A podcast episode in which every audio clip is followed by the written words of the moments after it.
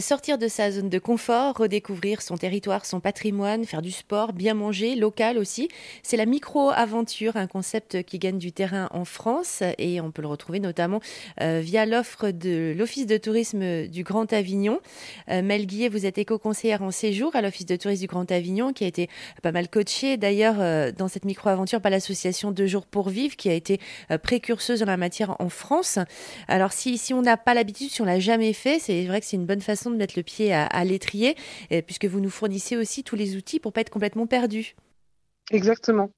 Ouais, c'est ça. Bah, c'est ce qu'on essaye de, faire et même l'association de jours pour vivre, euh, c'est ce qui vraiment ce qui, ce qui prône aussi.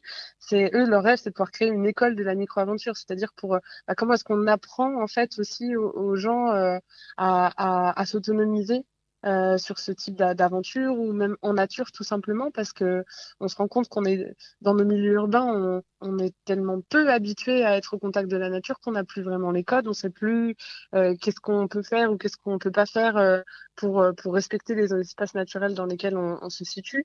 La question du bivouac, c'est c'est ça illustre très bien ça. et voilà, dès qu'on commence à faire de la randonnée, encore plus avec des itinérances, ben on se rend bien compte que voilà, enfin on se pose forcément la question de, de comment comment, préserver cet espace, comment avoir le moins d'impact euh, possible sur, ces espaces euh, qui, nous accueillent.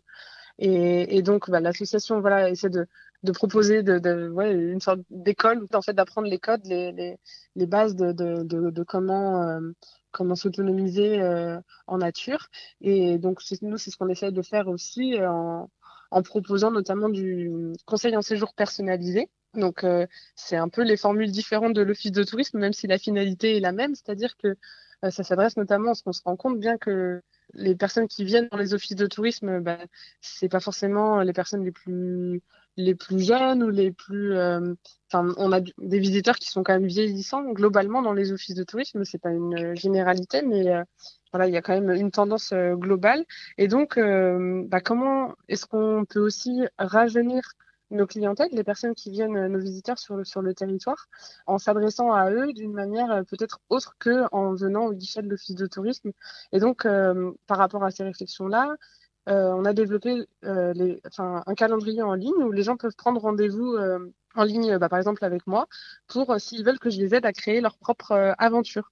Et donc, bah, le, rendez-vous est calé. Ensuite, s'ils sont dans le coin, ils peuvent venir euh, me voir à, l'office, mais ça peut être par téléphone, ça peut être en visio.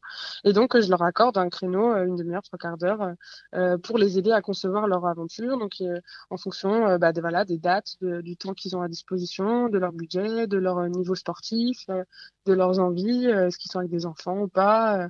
Euh, de, de, ce qu'ils ont envie de faire en particulier, et ben voilà, à partir de là, je vais les conseiller de la même manière qu'on le fait en fait en office de tourisme, mais peut-être de manière un peu plus poussée. Euh, c'est presque à mi-chemin entre un travail d'office de tourisme et de, et de conception euh, de séjour sur mesure en agence de voyage.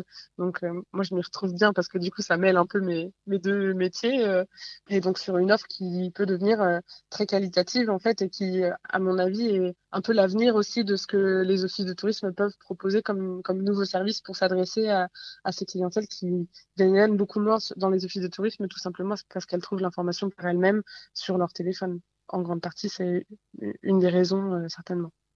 Mel Guillet, éco-conseillère en séjour à l'Office de tourisme du Grand Avignon. Plus d'infos sur erzan.fr.